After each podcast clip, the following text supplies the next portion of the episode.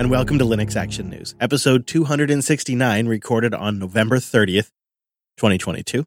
I'm Chris. And I'm Wes. Hello, Wes. Let's do the news. It's been a good week for old school Ubuntu fans. New versions of Ubuntu Touch, Mir, and Unity are arriving. Yeah, it seems like there was some solid updates in, I guess, what you might call the classic Ubuntu ecosystem.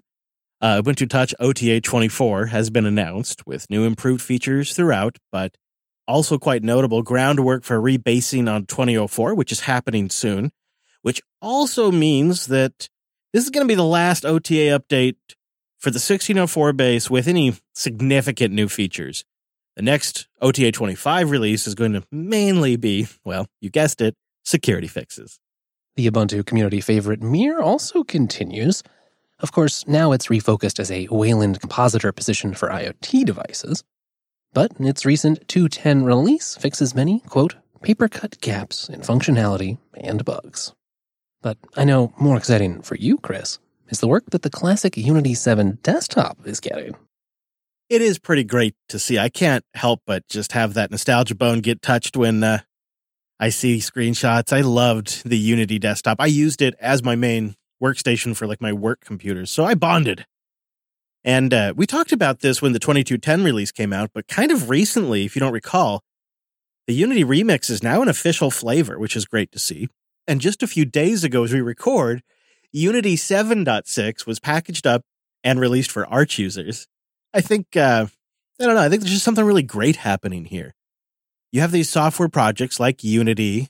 Um, okay, maybe not Mir, maybe a little bit of Mir, but you know, Unity is a great example. Um, these other projects like Ubuntu Touch, which just requires so much work and so much dedication by the community, so much passion goes into these, and they just continue on and they stay alive. And the art that went into them stays alive. And it feels like this is a unique feature of the free desktop system, if you will. And it's just something that the closed source desktops and the closed source software shops just, it's just something they can't offer to end users. I think there's something to that classic ecosystem comment of yours. It's probably a good idea to have a term that describes and captures the momentum we've seen building around this software that's still used and loved today. Of course, we'll have links to the specific project updates if you're curious, as well as a link to the excellent summary written by Liam over at the Register if you'd like to know more. Here's some quick IoT news you should probably be aware of. Uh, first up, just kind of like unexpectedly out of nowhere, Google has updated the very popular old original Chromecast for the first time in three years. Before you get your expectations too high up there, judging from the minimal change to the version number, it's likely that very little will be different for those still holding on to that dongle.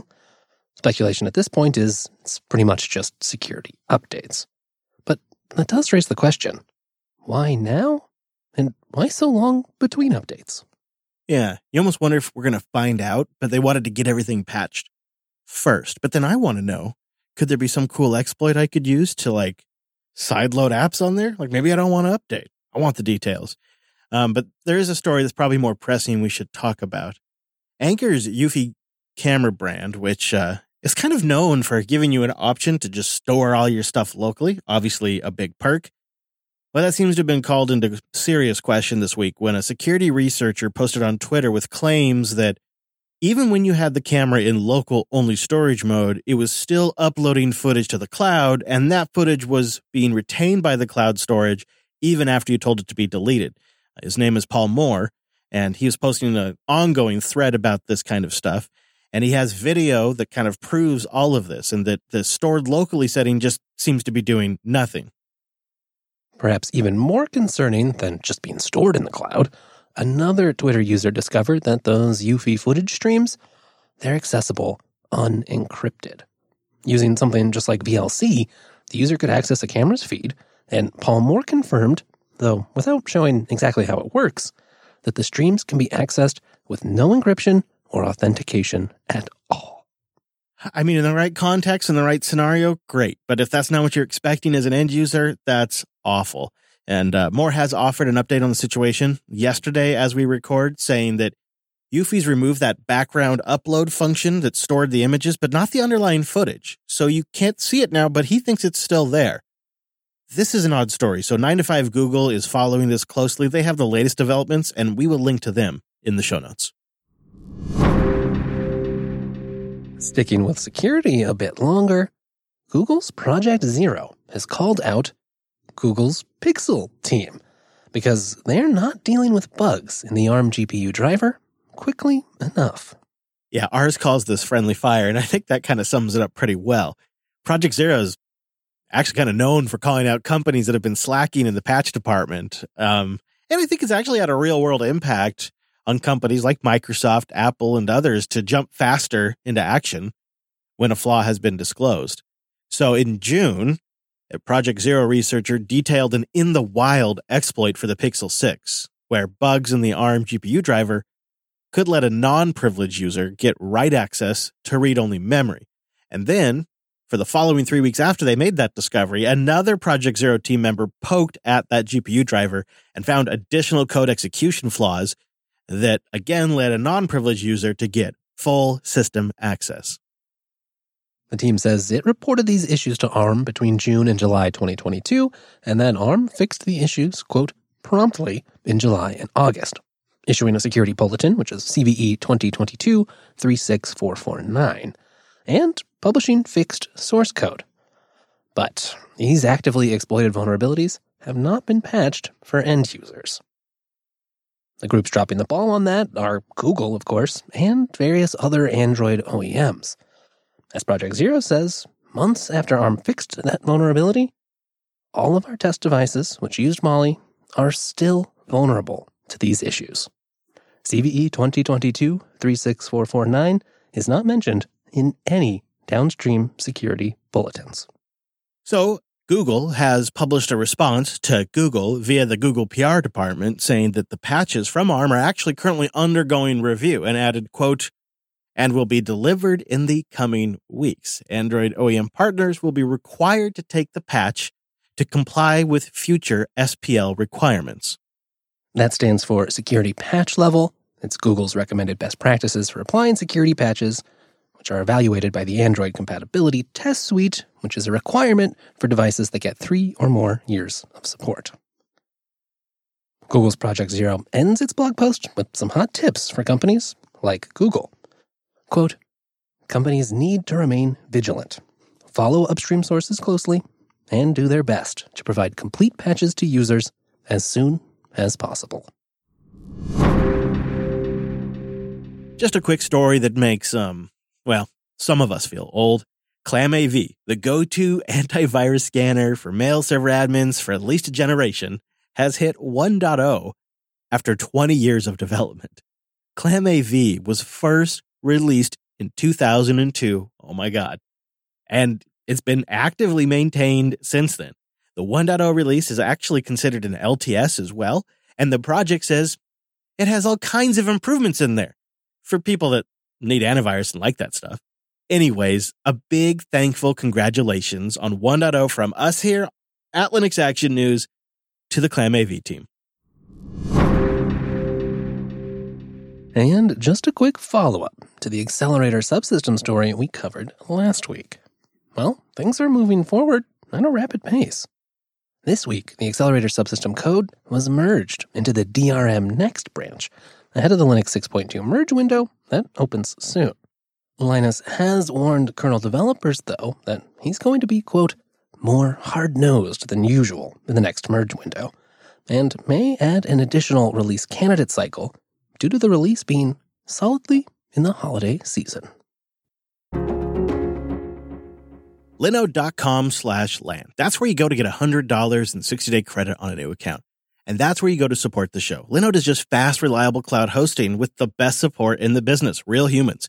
And they're 30 to 50% cheaper than the hyperscalers that want to lock you into their horrible platforms with crazy terminology and awful support. And on top of that, Linode has great performance.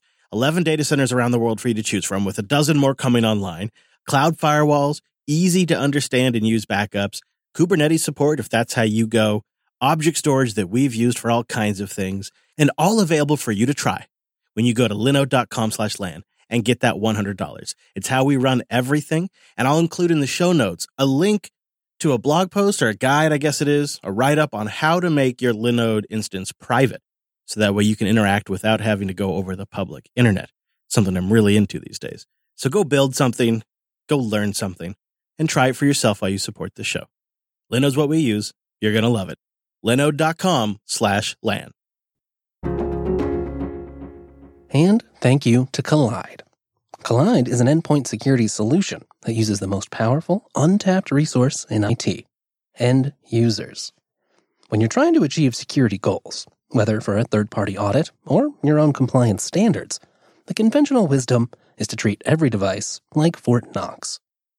Old school device management tools like MDMs force disruptive agents onto employee devices that slow performance and treat privacy as an afterthought. That way of doing things turns IT admins and end users into enemies and creates its own security problems because users turn to shadow IT just to do their jobs. Kolide does things differently. Instead of forcing changes on users, Kolide sends them security recommendations via Slack. Kolide will automatically notify your team when their devices are insecure and give them step by step instructions on how to solve the problem. By reaching out to employees via a friendly Slack DM and educating them about company policies, Kolide can help you build a culture in which everyone contributes to security because everyone understands how and why to do it. For IT admins, Kolide provides a single dashboard that lets you monitor the security of your entire fleet, whether they're running on Mac, Windows, or Linux. You can see at a glance which employees have their disks encrypted, OS up to date, and password manager installed, making it easy to prove compliance to your auditors, customers, and leadership. So that's Kolide, user centered, cross platform endpoint security for teams that slack. You can meet your compliance goals by putting users first. Visit kolide.com slash LAN to find out how. If you follow that link, they'll hook you up with a goodie bag, including a t-shirt, just for activating a free trial. That's K-O-L-I-D-E dot com slash LAN. Red Hat staffers publicly announced Compose FS this week, a new opportunistically sharing and verified image file system. The team's goal is to create a file system designed around sharing content between containers and ensuring that content is not modified. When we looked at the contributors to the project over on GitHub, it was clear that some members have been working on OS tree powered projects for a long time. Project Atomic, Flatpak, and others are on that list. Yep. And so it's probably no surprise that the verification support in ComposeFS is going to come from OS tree. At a high level, the aim here is to have a file system that server systems can use to construct read only images, similar to what you might get with a loopback mounted SquashFS image. Yeah, it's kind of like taking a look at how snaps do some stuff and say, what if we implemented that at a lower level technically and did things a little better? ComposeFS isn't really a physical file system in itself. Like it's not going to change how data is stored and structured on disk. It still needs a backing file system like your XFS, your Btrfs, or Extended 4 if you've got to. Yeah, the basic idea with this is you have a single binary file that contains all the metadata of the file system. That includes file names, file permissions, timestamps, all that stuff. However, it doesn't contain the actual file contents. It just has content addressed pointers to the real files that live on that backing file system. Kind of reminds me of OverlayFS. Now, by itself, that doesn't seem super new or useful. You could use a single SquashFS image or OverlayFS or a regular directory with files even. The advantage to ComposeFS comes if you want to store a whole bunch of images. Because the files are content addressed, e.g., you're using the hash of the content to name the file, shared files between those images, they only need to be stored once, but they can appear in a whole bunch of container mount points. That's obviously going to save disk, it's going to save bandwidth because it means you can share these files between the images even if they don't agree on some of the metadata information like the timestamps or file ownership. That can vary between images and everything still works. Right. And that's because you've split these two things up. All the metadata that's in Compose ComposeFS, but the actual content still on your file system. On the OS tree side of things, well, OS tree already supports enabling FS Verity on the files that it's got in its store, but nothing can actually protect against changes once you've checked those files out.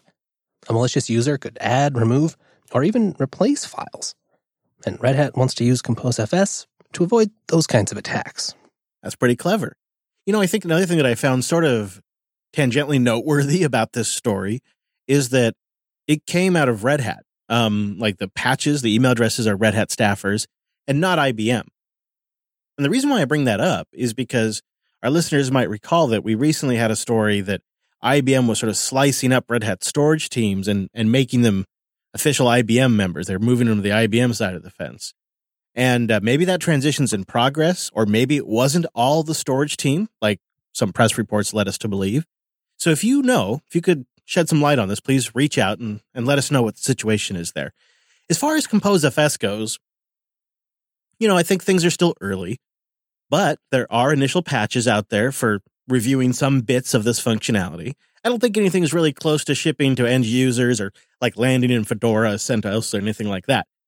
But because this project is leveraging existing technology, I think it's probably reasonable to hope that it can come to market a lot quicker than, say, like a full brand new file system project might.